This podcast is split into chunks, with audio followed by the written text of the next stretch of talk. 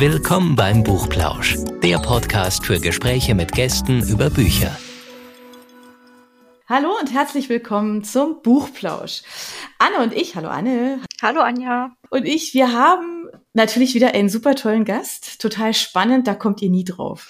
Wir gehen heute so ein bisschen in die Highlands, kann man das sagen? Also zumindest vom, vom äh, Fantasiereisemäßig so ein bisschen. Wir begrüßen ganz herzlich Jürgen Stickelbrock von den Highland Games Deutschland. Hallo Jürgen. Ja, hallo, schönen guten Tag zusammen. Ich find's großartig, wir sind total gespannt. Jeder hat jetzt, glaube ich, irgendwie so ein paar Bilder von, von Highland Games irgendwie vor Augen, aber wahrscheinlich nicht alle die gleichen. Deshalb tauchen wir einfach mal kopfüber ein in das Thema und erzähl du uns doch einfach mal, was muss man sich denn unter so echten Highland Games halt vorstellen?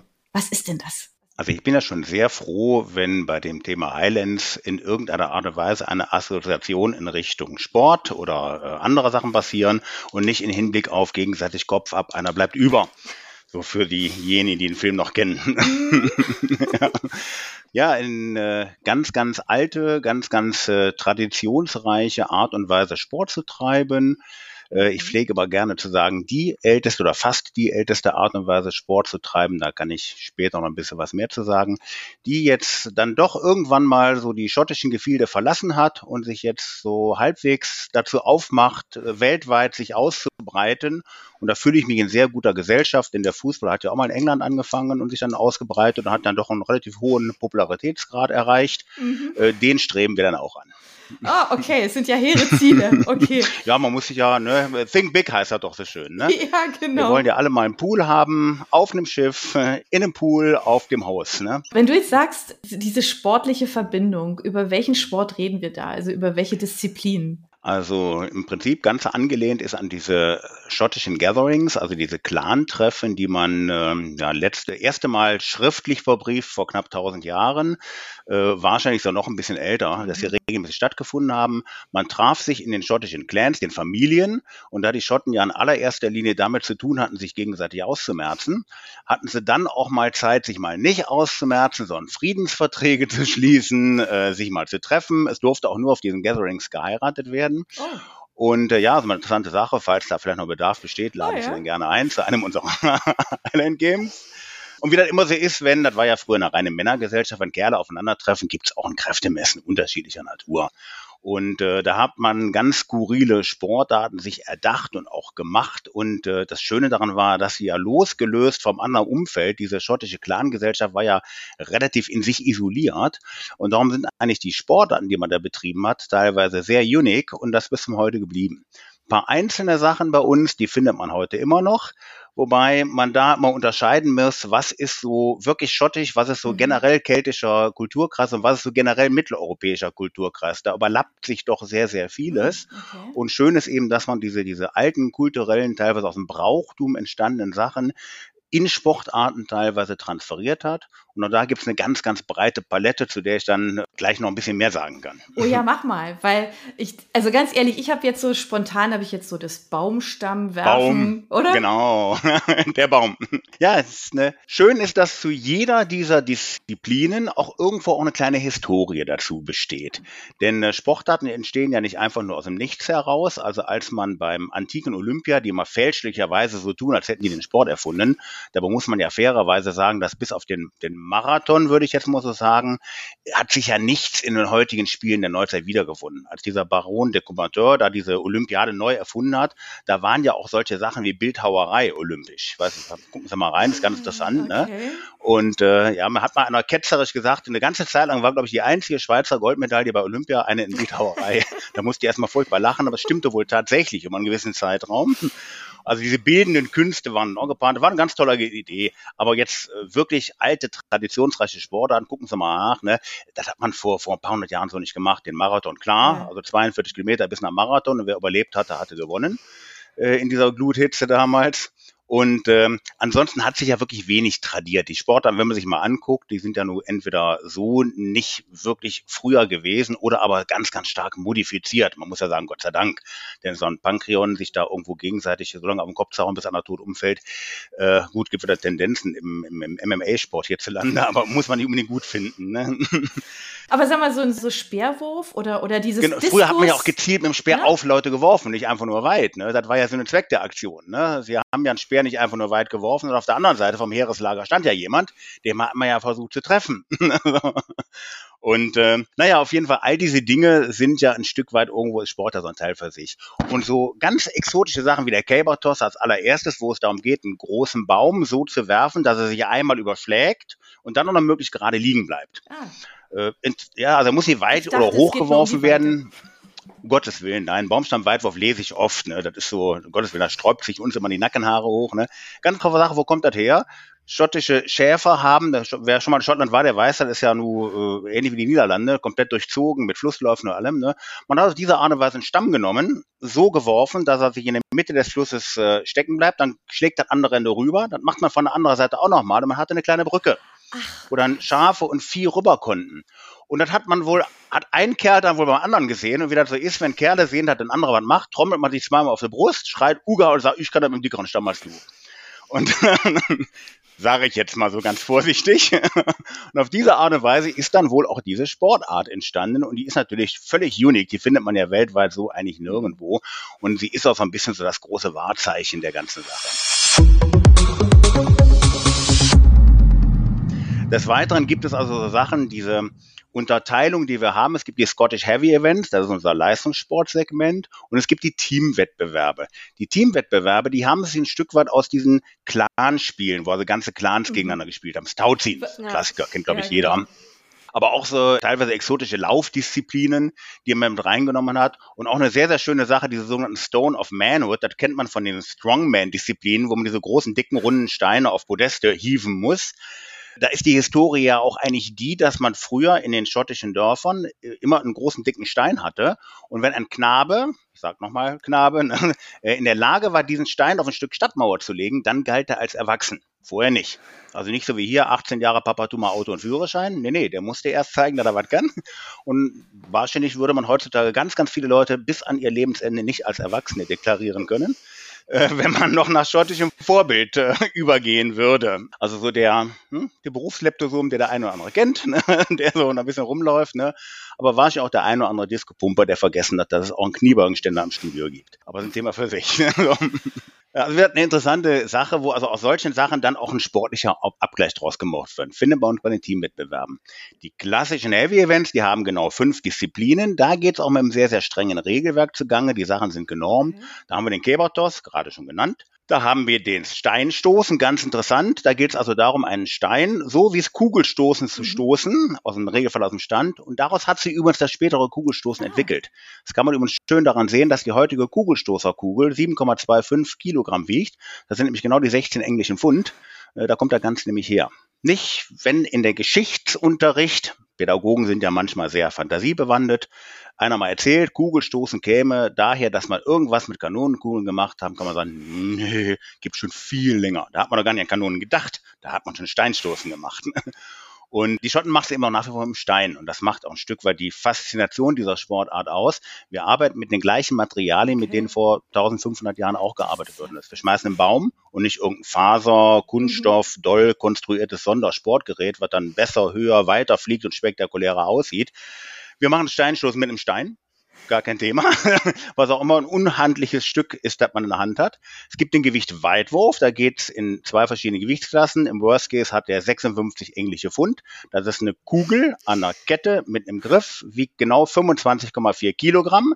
Die dreht man sich zweimal am Kreis und wirft sie wie ein Diskus. Möglichst weit. Also halber Zentner einarmig an der Kette möglichst weit werfen. Und das gleiche Gerät wirft man auch schon mal gerne hoch, vielleicht schon mal gesehen, diesen Gewichtshochwurf, wo man ein Gericht versucht, dann über eine Latte hochzuwerfen, möglichst hoch. Also die gleichen 25 Kilogramm wirft man in einem hohen Bogen oben über eine Latte. Wenn man es schafft, wird die Latte einen höher gelegt. Zum Schluss bleibt einer über.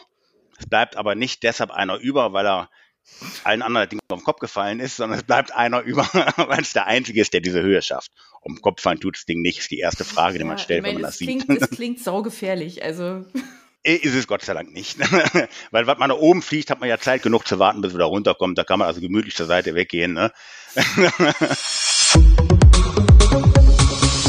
Aber es ist eine sehr interessante Disziplin, wo auch mal eine Menge Publikum meistens beisteht, weil es was spannend ist. Die Latte wird höher gelegt. Kennt man ja von Stabhochsprung oder sonst wo. Die, die, der Spannungsbogen ist halt ein toller. Und last not least der schottische Hammerwurf. Auch das ist wieder so ein, so ein Mischmasch aus dem keltischen Raum. Wenn man sich mal alte Kupferstiche anschaut, auch vom, von hiesigen Raum, dann findet man schon mal auf dem Dorfplatz versammelt Männer, die einen großen Schmiedehammer möglichst weit werfen, und zwar aus dem Stand heraus. Das ist der schottische Hammerwurf. Man steht also mit beiden Füßen fest auf dem Boden, schwingt einen 1,27 Meter langen Hammer. In diesem Fall bei uns hat er eine, eine Kugel unten dran, statt ein Hammerstiel, statt ein Hammerkopf, weil die Dinger gerne brechen, wenn ein Hammerkopf dran ist. Äh, und wirft ihn möglichst weit weg.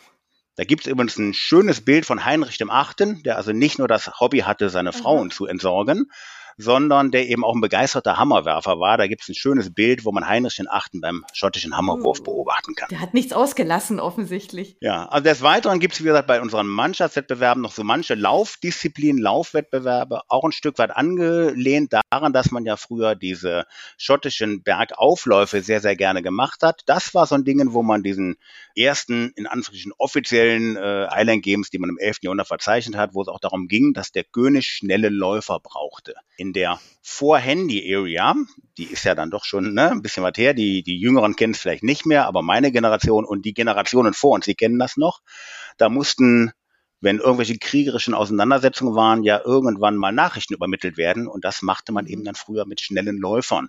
Und der schnelle Läufer, der in der Lage war, etwas zu übermitteln, der war oftmals wertvoller als die der starke Krieger, denn äh, wer eher Bescheid wusste, der konnte auch eher wissen, wo steht der Feind, wie komme ich da, wie mache ich weiter.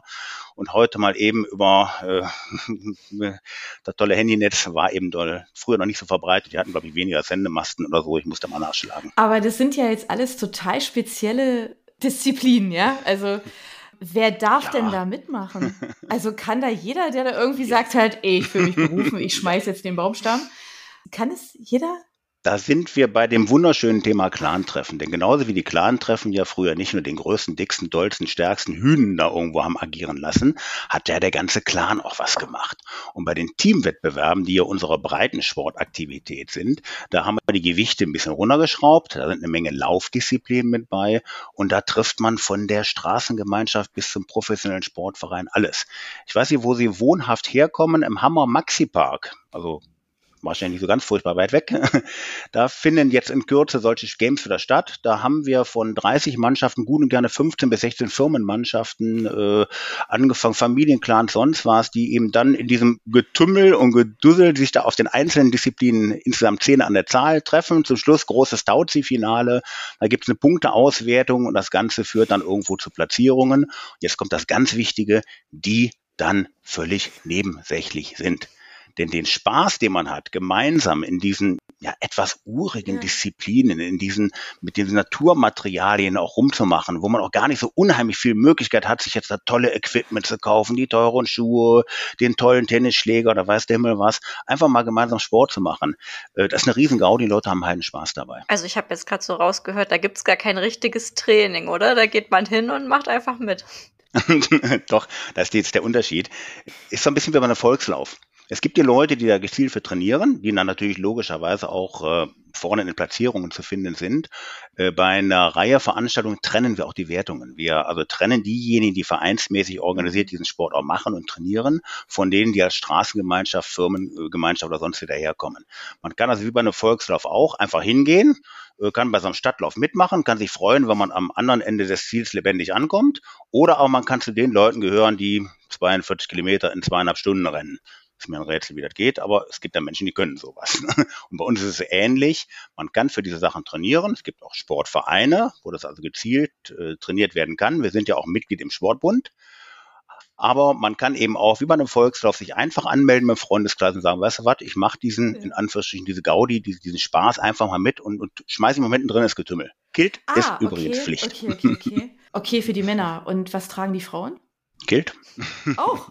Der Kilt ist ja das moderne Kleidungsstück. Der Schotte früher trug ja diesen Plate, also das waren 15 Meter mhm. Stoff, die man raffen, werfen, knoten, ja. schlingen äh, musste und dann passte der. Und der Kilt war ja schon das moderne Stück mit also Gürtelschnallen und so weiter alles mit dabei.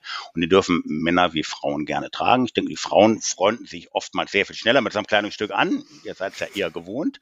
Bei den Herren habe ich immer die Erfahrung gemacht, wenn man einmal so eine Sommersaison durchgemacht hat, ne, greife ich schon instinktiv irgendwo nach diesem Kilt statt nach einer Hose, muss erstmal überlegen, wie das nochmal war, mit beiden Beinen in so Hosen zu schlüpfen.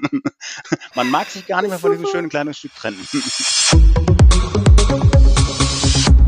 Du hast ja gerade eben schon einen Ort ähm, erwähnt, wo die nächsten Highland Games stattfinden. Wo, wo gibt es sie denn überall in Deutschland? Oder gibt es auch eine Saison Wir sind dafür? eigentlich oder? über das ganze Bundesgebiet verstreut. Wir haben natürlich jetzt der Pandemiesituation geschuldet, die, die letzten anderthalb Jahre ähm, extrem zurückfahren müssen.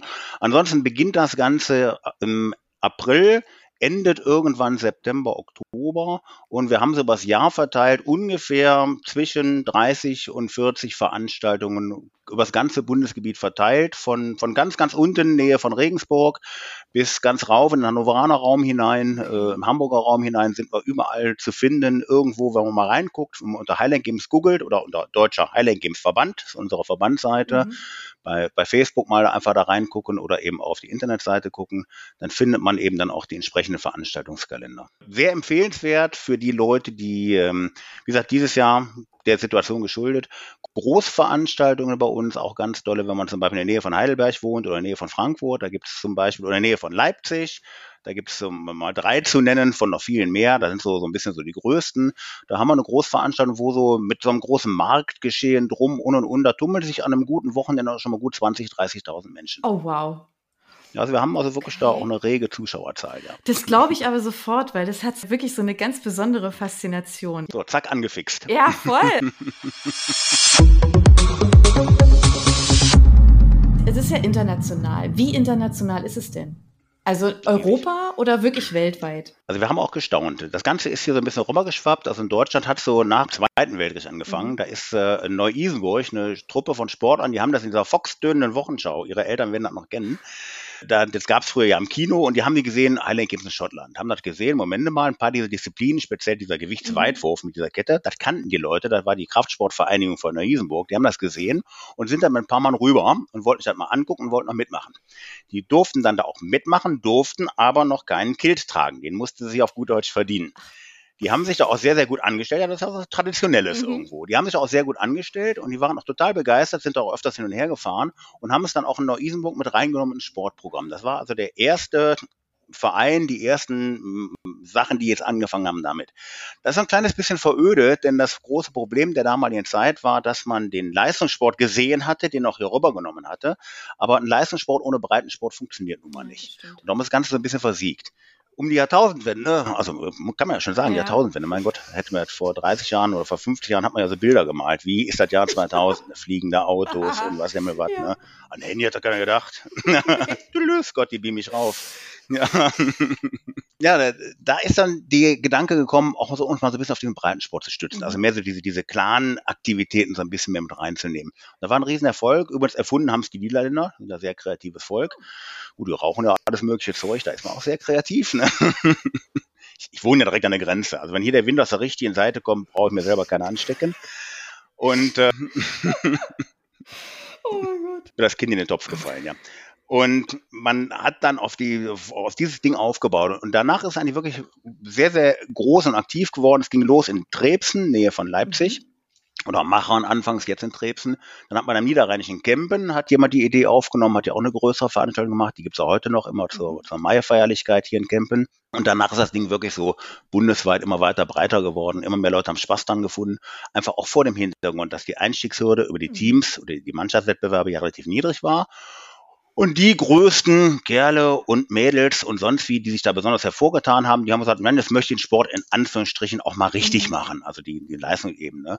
Und dadurch erwächst eine schöne Szene hier speziell in Deutschland. Und das Ganze ist eigentlich so weltweit überall da passiert, auch wo speziell sich äh, von der amerikanischen Seite aus schottische äh, Militärniederlassungen oder man schottische Wurzeln mhm. auch teilweise hatte. Ja also viele Veranstaltungen auch im amerikanischen Raum, die stellen auch sehr, sehr gute Sportler. Ein Riesenland, ne? viele ehemalige Leichtathleten, die man da hier und da wiederfindet, ne? die bringen natürlich auch entsprechend Leistung in, in den Sportbereich hinein. Und das Ganze hat sich eben wirklich mittlerweile wirklich schön ausgebreitet. Wir haben wirklich ganz, ganz viele Nationen, Niederlande, ganz, ganz starke Szene, hat sich da aufgebaut rund um den ehemaligen Strongman, der Wout Seist war. Der war, glaube ich, irgendwann mal in jungen Jahren noch stärkster Mann der Welt, zwei Meter Hühne. Der also auch ja. entsprechend dem das Ganze sehr entgegenkam. Der hat über lange Zeit auch in irgendeiner, ich glaube, einen Hochwurf, einen Weltrekord gehalten. Der hat diese 25 Kilo über, ich glaube, 5 Meter und 60 geworfen. Ne? Also ist so der, ne? der berühmte äh, Halbzentnersack, den man so kennt, den man schon mal irgendwo von A nach B getragen hat, ne? Oder wenn man so anderthalb Kästen Bier in einer Hand nimmt, ne? Oder Limo.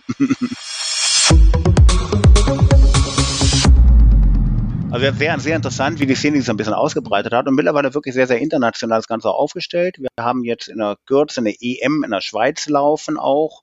Und äh, also auch da mittlerweile sehr, sehr rege. Die Eidgenossen haben das auch mit sehr viel Spaß aufgenommen, so nach, nach deutschem Modell auch man muss sagen, also da passiert eine Menge.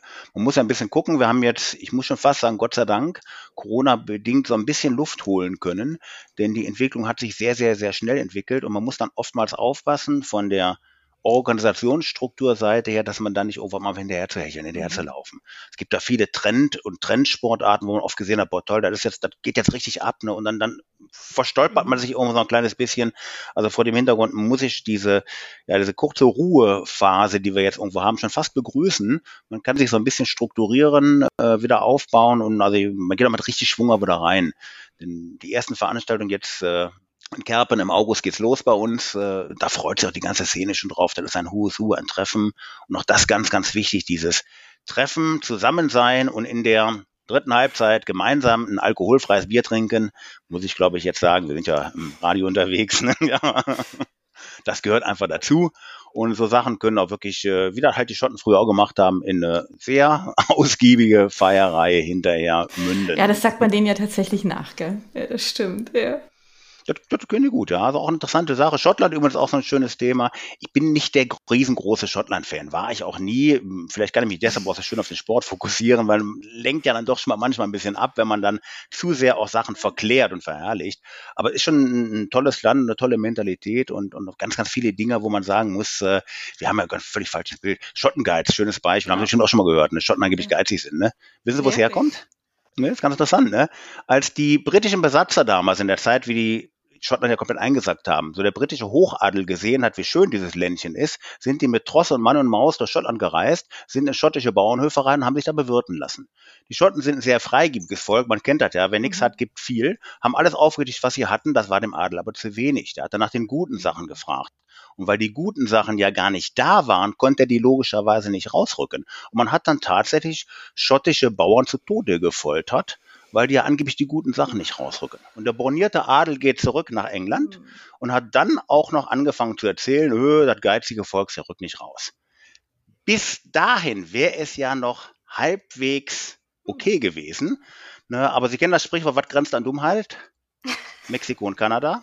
Die Amerikaner, der gute Herr Disney, der hat sich dann Spaß daraus gemacht, den Scrooge McDuck, unseren Dagobert, ja. den kennen Sie ja auch, ne? Der ist ja nach schottischem Vorbild und dadurch ist der Schottengeiz oh. in die Welt getragen worden. Das finde ich jetzt aber eher traurig. Ja, also was, waren Sie mal nach Schottland, freigiebig bis zum bis bis bis zur Selbstaufopferung, muss man wirklich sagen. Naja. Ja, war ich schon. Ja.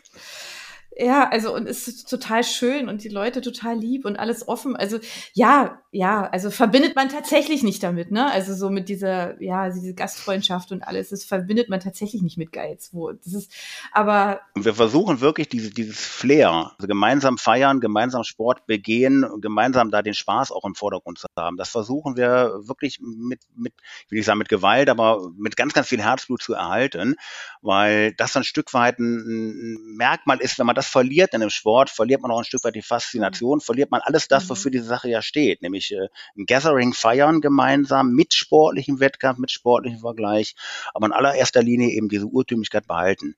Darum fummeln wir auch wenig am mhm. Regelwerk rum. Darum haben wir eben bewusst immer noch den Stein und das Eisen und den Baum.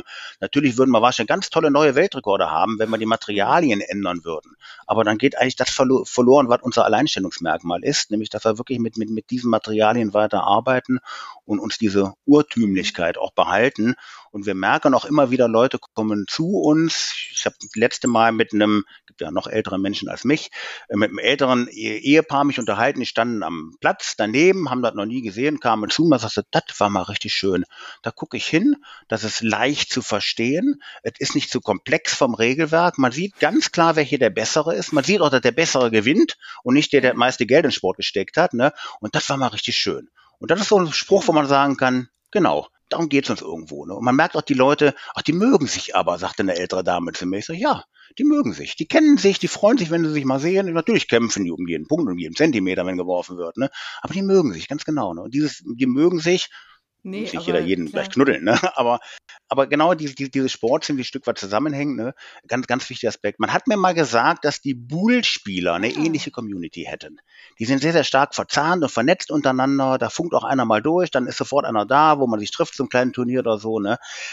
Mhm. Ich kann es nur, nur vom Hören sagen. Fand ich aber sehr, sehr schön, wie ich das gehört habe. Habe ich dann direkt gesagt, jo, da könnte ich mir mit anfreunden. Das finde ich gut. Man sieht ja auch schon mal öfter so, ein, ja, so in Frankreich, da sieht man ja an jeder ja, Ecke klar. so ein paar ältere Leute. Und das ja. ist auch eine, eine, die gemeinsam und, und, und gemeinsam sich unterhalten ist oftmals wichtiger, als wer jetzt jetzt irgendwo gewinnen. Ne? Wie bist du eigentlich selber auf den Sport aufmerksam geworden?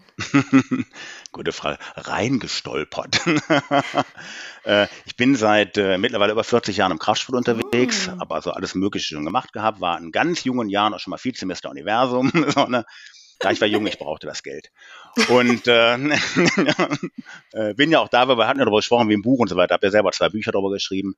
Aber ähm, ganz bei mir in der Nähe, also meinem Ort, wo ich jetzt wohne, da finden eben diese Games statt. Die hat man dann mal gesehen. Und da haben wir genau, wie ich gerade gesagt habe, uns mit einer Gruppe einfach mal angemeldet, haben mitgemacht und haben das, äh, mhm. wenn man in jüngeren Jahren mal Leistungssportler war, hat man Sportarten aller Art und Weise eine gewisse ja, einen gewissen Abstand, eine gewisse, gewisse Skepsis einfach, ne? Denn man weiß, in den mhm. Leistungssportzeiten, da geht's ja wirklich, ne, da will man gewinnen um alles herum. Man ist jung, man ist ehrgeizig, man, man tut auch alles für den Sport, das ist eine ganz klare Kiste. Man braucht diese Mentalität ein Stück weit mhm. auch. Und darum möchte man aber in diese, in diese, diese, diese aggressive Schiene nie wieder reinrutschen. Und darum hat man dann immer, immer so ein bisschen Vorsicht. Hier mal ein bisschen gucken, mhm. da mal ein bisschen, man geht ins Fitnessstudio, man macht ein bisschen was, aber nicht wieder auf Wettkampfsport einlassen, weil in diese, in diese, diese Ellenbogenmentalität mhm. möchte man nicht mal rein. Und da hat man da mitgemacht und da war die nicht da. Da gab es diese Ellenbogenmentalität nicht. Das, das war so befreiend. Ich habe mich damals danach, nach diesem Erlebnis zu, dann auch mal gesagt, komm, wenn du machst, machst du das richtig, mal ist ja groß und stark, ne, melde dich mal für den richtigen Wettkampf an, habe mich dann bei dieser großen Veranstaltung in Machern, heute ist die in Trebsen, angemeldet dem Motto, ich will da auch mal mitmachen. Kam dann die Rückfrage des Veranstalters, nannte meinen Namen, der Stegeborg, ich sage, ja, alles klar, du musst in der ersten Liga starten. Ich sage, warte, ich habe das noch nie gemacht, ist egal, musst du trotzdem. Ich also dahin und bin dann auf so ein Schlüsselerlebnis dann da ange Tag vorher angereist, stehe dann abends so am Bierpilz. Die Leute der ersten Liga hatten Getränke frei. Man stand da am Bierpilz und stehe neben so einem hünenhaften Niederländer und einem der Favoriten hier aus Deutschland. Und wir waren so ein Bier nach dem wegtun. Das wurde auch recht spät auf einmal, ne? Und ich habe dann irgendwann zu dem gesagt, du passt mal auf, ihr beiden, ne? Also ich bin mir jetzt im wahrsten Sinne des Wortes ein bisschen Mut anzutrinken. Man war ja mal Leistungssportler und morgen am Platz hier gnadenlos verkacken, das ist so ein Ding, das kommt man nicht so gut mit zurecht, ne? Ich sag mal, aber jetzt, jetzt haben wir ja drei Uhr morgens. Wir haben alle beide so einen Promillepegel, den will ich gar nicht gemessen und genannt haben. Das kostet euch doch morgen sicherlich einen Platz oder zwei. Antwort, mhm. und? Egal. Und da habe ich gesagt, mein Gott, hier bist du richtig. Ja, hier kannst du, ob, wenn du gut bist, bist du gut, toll, schön, freut dann auch. Ne? Wenn du nicht so gut bist, dann bist du aber nicht so gut. Mhm. Aber das war so ein Ding, wo ich sagte, mein Gott, wenn selbst diese Leute, diese, als, als Favoriten, da geht es noch ein kleines bisschen Preisgeld, wenn sogar die diese Lockerheit und diese, diese wenig aggressive Stimmung an den Tag legen, ne, dann ist das eine Sache, auf die darfst du dich nochmal mhm. einlassen. Das ist mittlerweile über zehn Jahre her. Und ich muss sagen, ich habe noch keinen einzigen Tag bereut, mich auf die Sache einzulassen. Und ich habe über die ganzen Jahre auch wirklich gemerkt, dass also mit ganz, ganz mhm. wenigen Ausnahmen, die gibt es immer, äh, diese Mentalität auch wirklich erhalten worden ist, der, der Szene in Gänze. Einzelne Personen gibt es immer, dann eine klare Sache. Ne? Mhm. Aber so in Gänze, glaube ich, zeichnet diese Szene aus. Und wenn man sich die Korrespondenz jetzt in der Pandemiezeit mhm. auch mal anguckt, wo man dann Vereine einen anschreiben, wann geht's ja wieder los und so weiter, dann merkt man förmlich, wie sie alle darauf brennen und sich einfach nur mal zu sehen wieder. Die, das, das Gathering, das Treffen untereinander, ist der große Aspekt dabei. Und dann macht man eben gemeinsam Sport und dann freut man sich auch gemeinsam darauf. Kann denn da eigentlich jeder, also praktisch jemand irgendein Ort sagt, Mensch, also bei uns in der Nähe ist da nichts, ja, aber ich fände es total toll, wenn wir das hier hätten. Äh, wenn wir auch so, so solche Highland Games hätten, kann da jeder sich eigentlich bei euch melden und sagen, hey, haben wir eine Idee, können wir machen? Ja, natürlich. Also die, der okay. Punkt ist der, es gibt natürlich ein Regelwerk, also wie alle anderen mhm. Sportarten auch, und da muss man sich dran halten. Wir haben ja als Deutscher Highland Games Verband entsprechend die Sachen auch online stehen, da kann man sich halt alles angucken. Mhm es ist jedem frei genommen, sich mal umzugucken, wo ist denn in der Nähe jemand, der es kann, der weiß, wie es geht, weil so wie beim Reiten auch, ich setze mir auf ein Pferd und sage, hurra, ich kann jetzt reiten. Also kann ich sagen, aber auch nur einmal. Mhm. Und, äh, und probiere es einfach mal aus. Ansonsten äh, ein Verein gründen oder Verein bilden ist ja in Deutschland eine ganz, ganz einfache Kiste. Mhm. Der Deutsche an sich ist ja unglaublich. Der Verein ist ja so, man sagt immer, wir sind großen Vereinsmeiern. Aber äh, auch das ist eine tolle deutsche Sache, sage ich immer. Der Verein und das Ehrenamt ist ja etwas, wo man uns im ganzen Umland drum beneidet, speziell um das Ehrenamt. Ja. Ja, auf jeden Fall, äh, nee, da kann man einfach reingehen. Da kann man uns anschreiben. Wir können da so ein bisschen Hilfestellung leisten, speziell auch, was man an Equipment benötigt. Also die, mhm. die Sportgeräte, die fallen ja nicht vom Baum, obwohl eins auf jeden Fall ja. ja. ja also alle anderen muss man sich ein bisschen zurechtbasteln. Ähm, bevor man muss man nicht zwangsläufig mit genormtem Material rumlaufen. Denn bei den Teamwettbewerben sind die Materialien noch nicht genormt. Da kann man im Prinzip gucken, wie es eben geht und kann sich dann so ein kleines bisschen so mal da reintasten, wie mhm. schmeckt mir das ganze Ding. Ansonsten auch mal gucken, wo im Umfeld, also bei bundesweit fast flächendeckend 30 Veranstaltungen, findet man auch mal was, wo man mal reingucken kann. Und da kann man dann auch mal in der Pause vielleicht auch mal jemand ansprechen, nach dem Motto, mhm. ich habe da grundsätzlich Interesse dran, darf ich mal kurz mal was ausprobieren hier. Ne? Im Regelfalle äh, ist gar kein Problem, dann nimmt einer der Veranstalter mal eben mit auf so eine kleine Rundreise und mhm. bringt einen im Normalfall auch wieder halbwegs gesund vom Platz.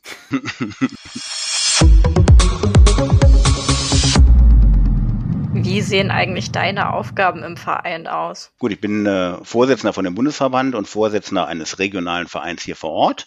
Äh, sehr erfolgreicher Verein, wo ich mal sehr darüber freue, dass speziell unsere Damen fast äh, durch die Bank die Maßstäbe setzen hier in Deutschland. Freuen wir uns sehr drüber. Also bei uns ist der Spruch, du wirst wie ein Mädchen ein echtes Kompliment. Und ähm, das finde ich jetzt gut. Das ja. ist ja eigentlich, eigentlich ist es kein Kompliment, wenn es jemand sagt. Doch, bei uns ist das ein Kompliment, ja. Okay. Na, also unsere Damen sind wirklich gut, gut unterwegs. Und ja, einerseits eine Vereinsführung selber, also trainiere die Leute im eigenen Verein logischerweise auch, und man für, beim Verein führen ist auch klar. Und den Bundesverband selber führen. Klar, wie das halt so ist, wenn man, wenn man so eine Vorstandsfunktion hat, muss man so ein bisschen koordinieren, Termine gemeinsam planen, wann finden nationale Meisterschaften statt, wie und wo kann man sich mal treffen zu irgendwelchen Kaderorganisationen, wie die Termine sich nicht so stark überschneiden, wenn man sowas mhm. koordinieren und regulieren kann und natürlich auch den Kontakt halten mit den anderen Leuten aus anderen Ländern, um so ein bisschen zu schauen. Wir sind ja da noch ganz, ganz taufrisch. Also unser Verein ist gegründet worden hier 2008, also ah, also hier in, okay. in Deutschland. Und in den Sportbund rein sind wir etliche Jahre später erst. Man muss ja erstmal so ein bisschen Schlange stehen und sich da rankommen. Wir haben uns dann angeknüpft an den Rasenkraftsport- und Tauziehverband. Sehr, sehr alt eingesetzter Verband, kennt auch kein Mensch. Ne? Ja ganz, ganz interessante Sportarten. Auch da kann ich immer nur empfehlen, sich mal wirklich anzugucken, wenn man so findet, diese Rasenkraftsportveranstaltungen. Äh, und äh, da waren auch mal die Hammerwerfer eine Zeit lang drin organisiert. Naja, auf jeden Fall, da gilt es eben dann Sachen zu gucken, wie kann man sich noch organisieren. Wir sind so nach und nach dabei, so uns immer auch europäisch so ein bisschen mehr zu vernetzen, mehr mhm. zu verstricken, mehr gemeinsam Sachen zu machen. Man besucht sie auch schon mal gegenseitig zu so kleinen Ländervergleichswettkämpfen. Also so nach und nach kommt da auch so ein bisschen mehr Leben, mehr Struktur rein. Wir hatten anfangs so ein kleines bisschen die Befürchtung, dass die Schotten das gar nicht so dolle mhm. finden würden, wenn wir uns ja so ein bisschen so den ihr Kulturgut aneignen. Äh, ich weiß, für die, die noch ein bisschen wissen, als man den, den Fußball europäisch ja. gemacht hat, äh, haben ja die Engländer, die als Einzige gegen das ja, Regelwerk genau. gestimmt. Also so was wie Fouls und so weiter, mhm. das wollten die nicht, dass man so was ahndet. Ich meine, das spielen sie heute noch. Und äh, aber das sind so Sachen, ähm, und da haben wir dann damals uns den damaligen äh, Vorsitzenden von dieser schottischen Vereinigung, der David P. Webster, also eine ganz hoch angesehene Persönlichkeit auch in Schottland, den hat man hier eingeladen. Der war hier in Kempten am Niederrhein, hat sich unsere Highland Games angeschaut und speziell auch unsere Teamwettbewerbe. Das haben die in ah. Schottland nicht. Die haben ja im Prinzip bloß diese, diese Heavy Events und, und diese, diese, diese kleinen Track and Fields, die sie so haben, also diese Laufwettbewerbe und so weiter. Und da haben wir erstmal so ein bisschen daneben gestanden, hm, hm nicht, dass ihr jetzt sagt, das ist hier Kasperle-Puppentheater, ne? was, was macht ihr da für eine Kacke aus unserer tollen, hochtraditionellen Sache. Ne? Und der war total begeistert. Er hat also wortwörtlich gesagt, ich übersetze es mal aus dem Englischen heraus, dass dieser Spirit of Highland Games, den er in Schottland sehr vermisst, denn da hat man eine Menge Veranstaltungen, da kommen Bezahlsportler mhm. hin, auch teilweise aus dem Ostblockbereich und sonst wo. Die kommen da hin, ballern mal einen neuen Rekord aus, kassieren ein Preisgeld, ziehen Kiel schnell wieder aus, ziehen die Jeans an, fahren im Auto nach Hause. halt eine Sportart, wo ja. Geld zu verdienen ist, kann man das auch nicht übel nehmen den Leuten. Ne? Und dieser Spirit of Highland Games, sagt er, den der Schottland vermisst, den hätte er in Deutschland wieder gefunden. Weil die Teams ja. da gemeinsam, die Familien quasi gemeinsam gegeneinander gekämpft haben, gemeinsam gefeiert haben. Das ging noch abends bis nachts um ein, zwei Uhr, ne, da am, am, am Lagerfeuer und so. Ne? Und das fand er so toll. Der ist danach auch die ganzen Jahre immer wieder gekommen. Mittlerweile hat der Mann ein gewisses Alter, wo er sich aber halt überlegen muss, ob er nochmal rüberreist oder nicht. Aber er hat das wirklich genossen. Und wir waren da unglaublich stolz drauf, auf diese, auf diese mhm. Aussage von ihm. Und haben gesagt, da sind wir wahrscheinlich doch nicht auf dem ganz richtigen Weg. Gerüchten zufolge, kann ich auch nicht hundertprozentig sagen, äh, gibt es Bestrebungen mittlerweile, unser Team-Wettkampfmodell teilweise auch in Schottland ein Stück weit zu übernehmen. Die haben auch gemerkt, das ist eine ganz mhm. interessante Sache. Wir, wir gucken, ob das eine oder andere vielleicht noch hier und da mhm. mit einzubauen ist. Fänden wir natürlich toll. Ja, Ehrt uns schön, ja irgendwo ja. auch. Ne? Aber ist, wie gesagt, eine, eine, eine wirklich schöne, schöne Sache geworden. Ne? Also das muss man wirklich sagen, äh, da fühlt man sich dann auch wohl bei, bei so einer Aktion auch zum Thema, welche Funktion hat man da in einem, in einem Sportverband. Man hat natürlich die, die, Funktion, so einen Sportverband irgendwo wachsen zu lassen, klar, aber eben auch ganz, ganz wichtig, da diese, diese, mhm. diesen Spirit, der, der, der, der muss erhalten bleiben. Das sehe ich persönlich auch als meine oberste Aufgabe, so als, als Vorsitzender des Verbandes. Ne? Wir können und wollen kein seelenloser mhm. Leistungssport werden. Das, das meine ich, ohne eine andere Sportler mhm. diskriminieren zu wollen. Aber man weiß, dass es schnell passiert und man sagt auch ganz genau, so schnell verliert sich auch das Flair einer Sportart. Ich habe immer so, ohne jemand was zu wollen, als Negativbeispiel die Formel 1 im Kopf. Ne?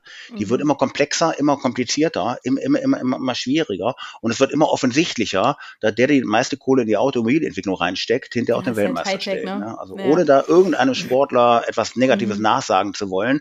Und dadurch verliert sich auch so ein ein kleines bisschen, also auch mein Interesse an dieser Sportart. Und ich glaube, da geht vielen anderen Menschen also auch. Also du hast vorhin gesagt, dass du jetzt gar nicht so der große Schottland-Fan bist, aber ja, ich meine, das muss man auch erstmal stehen lassen, okay, ja, aber ja, schön, gar kein Thema, ne? Aber, aber das ist ja, das ist ja ganz speziell, also welche Karos und, und ne, das ist ja so ein bisschen so, ja, ne, ne, nicht, nein, nein, nein, ist nicht okay.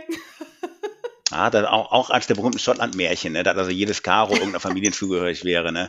Nein, das, das ist völliger Unsinn. Es verhält sich da mit den, ja, es verhält sich mit den Karo-Mustern genauso wie hier mit den Familienwappen.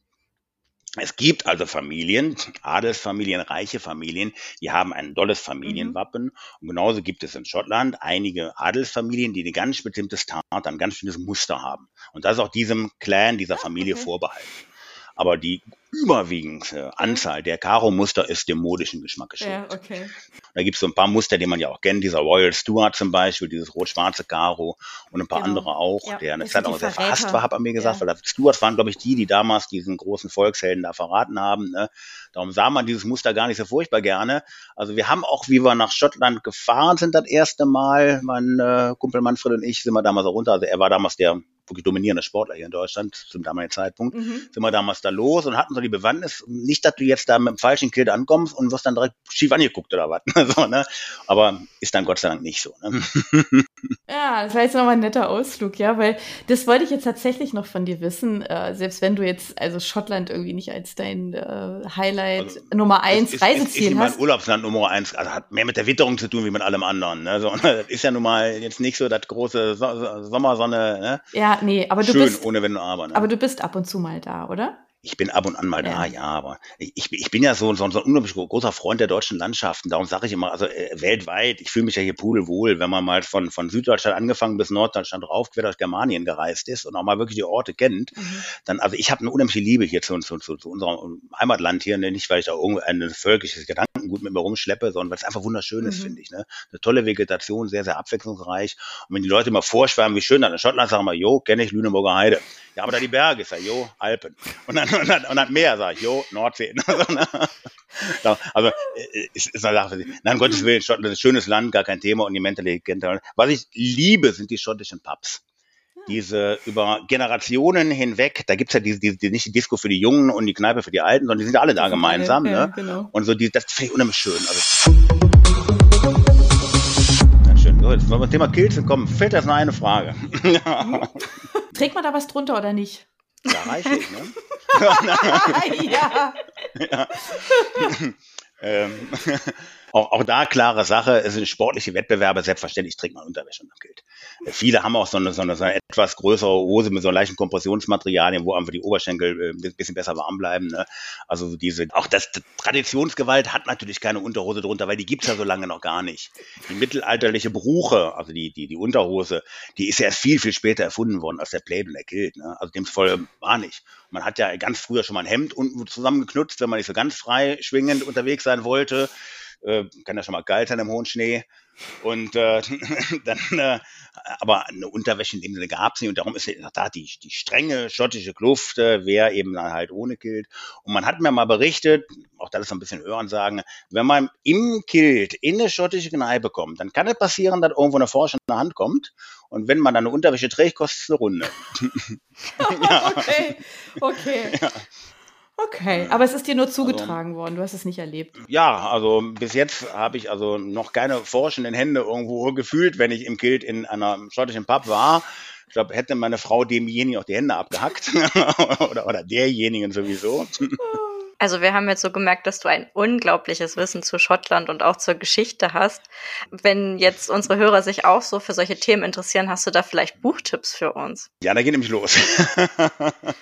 Also dieses äh, Wissen ist teilweise aus den aus ganz vielen verschiedenen Quellen heraus. Ne? Ich könnte jetzt gemein sein und sagen, wartet noch ungefähr ein Dreivierteljahr ab, weil ich schreibe nämlich gerade selber eins. Ah. Aber es dauert noch ein bisschen. Das wäre wahrscheinlich schon lange fertig, aber der Pandemie geschuldet. Man, man sieht es auch ein bisschen. Man hat ja gemeint, dass in der Pandemie mehr gelesen wird. Nee, ganz im Gegenteil, so wie ich das mal gelesen habe vor kurzem. Ne? Aber äh, genau diese, diese Kleinigkeiten wollte ich mal so ein bisschen zusammenzutragen und war mal einfach aus Interesse heraus, ob es da wirklich Interesse für gibt. Anscheinend ja, wie ich das so gerade vermittle. Also ihr beiden habt mich gerade davon überzeugt, das Ding jetzt fertig zu schreiben und rauszubringen. Ansonsten gibt es da sehr, sehr viel und sehr, sehr gemischt. Also speziell zu den Sportarten selber, wer sich da interessiert, dieser David P. Webster, den ich gerade genannt habe, der hat einiges veröffentlicht auch, wo man so ein bisschen über die Historie, speziell auch der, der Wettkämpfe und so weiter lesen kann. Natürlich alles in, in englischer Sprache. Und äh, so im deutschsprachigen Raum wüsste ich, da ist noch nichts großartig geschrieben worden, aber man kennt das ja, wenn man über ein spezifisches Thema etwas schreibt, wenn es nicht gerade die eigenen Memoiren sind oder die Doktorarbeit für jemand anders, dann äh, muss man ja gucken, wo gibt's einen Markt für sowas irgendwo auch. Ne? Und der Buchmarkt ist ja heiß umkämpft. Und ich habe es ja bei meinen beiden Erstlingswerken schon gemerkt, ne, das ist ja auch gar nicht so furchtbar einfach, sowas zu machen. Ne? Also da muss man sich überlegen, was man wie und macht. Speziell zu diesem Thema, wie das Ganze sich hier in, in Deutschland entwickelt und so weiter, gibt es aktuell aus meinem, meinem Wissens nach eigentlich mhm. so nichts. Ja, dann füllst du eine Lücke, ja. ja. Kommt noch. wir arbeiten, ja, wir füllen die Lücke, ja, aber so eine Lücke muss ja auch dann irgendwo hinterher finanziell sich amortisieren, sagt ja, man so schön. da muss, muss man sich angucken. Aber wie gesagt, im, im Bereich äh, Kulturkreis, Schottland rundherum, speziell auch um, die ganze, um das ganze Clanwesen, was ja auch recht interessant ist, ne, gibt es eine ganze Menge Sachen. Interessanterweise übrigens dann, wenn man mal, empfehle ich dann immer auf so einen schottischen Wettkampf geht, auf so Gathering geht, auf so Highland Games geht, da gibt es schon mal zwei, drei Stände, meistens so parallel zu den Whisky-Ständen oder auch diese Clan Society. Es gibt eine Clan Society in Deutschland, wo also einige schottische Großfamilien auch hier so ein bisschen so Anknüpfung haben. Da kann man sich sehr gut informieren über diese Leute. Kann man mal nach googeln, nach ja, der Clan okay. Society. Da gibt es also für, für einige Clans schon mal Informationen und die können auch sowohl mündlich als auch auf diverses Schriftgut verweisen, wo man über solche mhm. Dinge auch prima nachlesen kann, wie sich auch gewisse Familien äh, verbandelt, verzwicken, verzahnen, wie eben sowas halt irgendwo läuft. Ähm, wer sich da mit wem vermehrt und wie und wo, kennt man ja zurzeit gerade von hier Meghan und Harry und was Himmel wie und wo. Ne? Das ist also die andere Schiene, sage ich immer so schön, das englische Königshaus wird keinen interessiert. Wir möchten ja was über Schottland wissen. Und jetzt noch die eine Frage, die wir immer stellen. Was liest du denn so privat? Ja, ist eine gute Frage. ähm, eigentlich querbeet. Ich bin auch so, so einer, der in alle Richtungen liest. Ähm, viel von Berufswegen muss ich ja ohnehin viel lesen. Ich beschäftige mich ja von Berufswegen mit europäischem Chemikalienrecht, bin äh, im Bereich Chemie und, und Rechte bewandert hier für meinen Arbeitgeber, habe da sehr viel zu tun. Da liest man schon mal sehr, sehr viel über solche Sachen. Äh, dann mag ich immer ganz gerne so, wenn, wenn mal so zur so reinen Entspannung geht, habe ich sehr viel Spaß an der kompletten Fantasy-Literatur, ne, wo man einfach mal so sagen kann, so Kopf aus Spaß haben. so, ne? Und da gibt's da viele interessante Werke unterschiedlicher Art und Weise und eben dann auch mal so die ein oder andere Biografie von wirklich interessanten Persönlichkeiten. So, so, so Leute wie so ein Elon Musk, mhm. das ist natürlich interessant, wie tickt so jemand. Ne? Ich glaube, da hat, glaube ich, auch jeder eine gewisse Faszination. Es geht ja gar nicht, ob man den mag oder nicht mag. Ne? Aber ansonsten, wie gesagt, wenn es um Unterhaltungsliteratur geht, habe ich sehr viel Spaß an, an Fantasy-Literatur. Dann gib mal einen Tipp. Also als Kind, äh, die, die, ja, die Tolkien-Sachen als ja, Kind natürlich verschlungen, so der Klassiker an sich. Ne? Aber da geht ja so ein bisschen rein, bis so in diverse, diverse Fantasy-Serien. Ich fand so diese Harry Potter-Sachen, muss man ja gelesen haben, sage ich immer so schön, wenn man einfach mal so Spaß haben will am Lesen. Ne? Und äh, äh, das geht so ein bisschen so, so, so quer durch die ganze Sache. Und natürlich großer Comic-Fan, äh, Marvel seit äh, frühester Kindheit. Ne? ich weiß nicht, ob bei euch Comics als Lesestoff Doch, klar. Ja, auch. doch, klar. Gott sei Dank, ja. Ich, ich musste es auch von meinem Vater verstecken. ne? ja, ja. Der amerikanische Driss, der kommt in den Haus. Frank Schätzing, den lese ich auch sehr gerne. Ja, der hat ja eine extreme Spannbreite. Er hat, er hat mal so ein Buch über die komplette Meeresbiologie geschrieben. Das fand ich rasend interessant. Ne? Also auch ganz, ganz toll, wo ich eigentlich überrascht war, wie, wie vielschichtig der Mann sich aufstellen kann. Das war auch richtig super klasse recherchiert, muss ich sagen. Ne? Und dann den Schwarm, den sie alle hochgelobt haben, den fand ich ein kleines mhm. bisschen langatmig. Der hatte mir so mittendrin, schade eigentlich, weil die, weil die Grundthematik mhm. fand ich sehr interessant. Ne? Aber der war mir, vielleicht hat man auch schon zu viel gelesen in diese Richtung. Das, das Ende ja, war zu offensichtlich. Ja. Ja, aber ansonsten äh, einer der, der intelligenteren Autoren, der sich mhm. mit äh, auch mal so exotischeren Themen beschäftigt. Ne? Also den, den mag ich eigentlich ganz gerne. Das nehmen wir gerne mit rein als Empfehlung. Genau. Ich sage jetzt einfach mal an der Stelle, oh mein Gott, vielen Dank. Wir treffen uns bestimmt hoffe, mal wieder, vielleicht spätestens, wenn dein Buch da ist. Also gib uns doch einfach mal Bescheid, wenn es da ist. Ich werde weit winken und äh, Alarm schreien und es wird dann einschlagen wie eine Bombe. ja. ja, ich finde es total spannend. Wir sagen einfach mal an der Stelle, Jürgen, hab vielen, vielen Dank sehr, sehr für, deine, für deine Zeit, für ähm, alles, was wir jetzt erfahren durften und den Spaß, den wir hier hatten. Ja, von mir auch äh, ein auf, auf Wiederhören, wenn ich dann tatsächlich mal in der Lage sein sollte, eine Buchvorstellung bei euch zu platzieren. Und wir sagen an der Stelle einfach Tschüss vom Buchplausch und äh, sagen einfach Ciao bis nächste Woche. Tschüss. Tschüss. Für unsere Buchplauschhörer haben wir übrigens noch etwas ganz Tolles. Falls ihr nämlich jetzt gerade nach dem richtigen Hörbuch sucht, dann könnte Bookbeat eine gute Idee sein. Stöbert durch über 50.000 Hörbücher. Entdeckt Bestsellerlisten, die Hörbücher von DP natürlich auch, oder lasst euch ganz persönliche Empfehlungen geben. Ihr wollt das einfach mal ausprobieren? Buchplausch und Bookbeat schenken euch einen ganzen Monat Bookbeat for free. Meldet euch einfach mit dem Rabattcode Buchplausch bei Bookbeat an oder geht auf die Seite www.bookbeat.de slash Buchplausch und schon seid ihr dabei. Den Link, den haben wir auch noch einmal in die Beschreibung der Podcast-Folge eingefügt. Also nutzt dieses wunderbare Angebot, einen Monat lang so irre viele Hörbücher zu hören, wie ihr wollt, denn genauso funktioniert Bookbeat. Das ist nämlich toll. Ihr könnt so viele Hörbücher hören, wie ihr wollt. Das ist doch jetzt genau das Richtige, oder? Also ausprobieren. Wir freuen uns mit euch. Bis dann.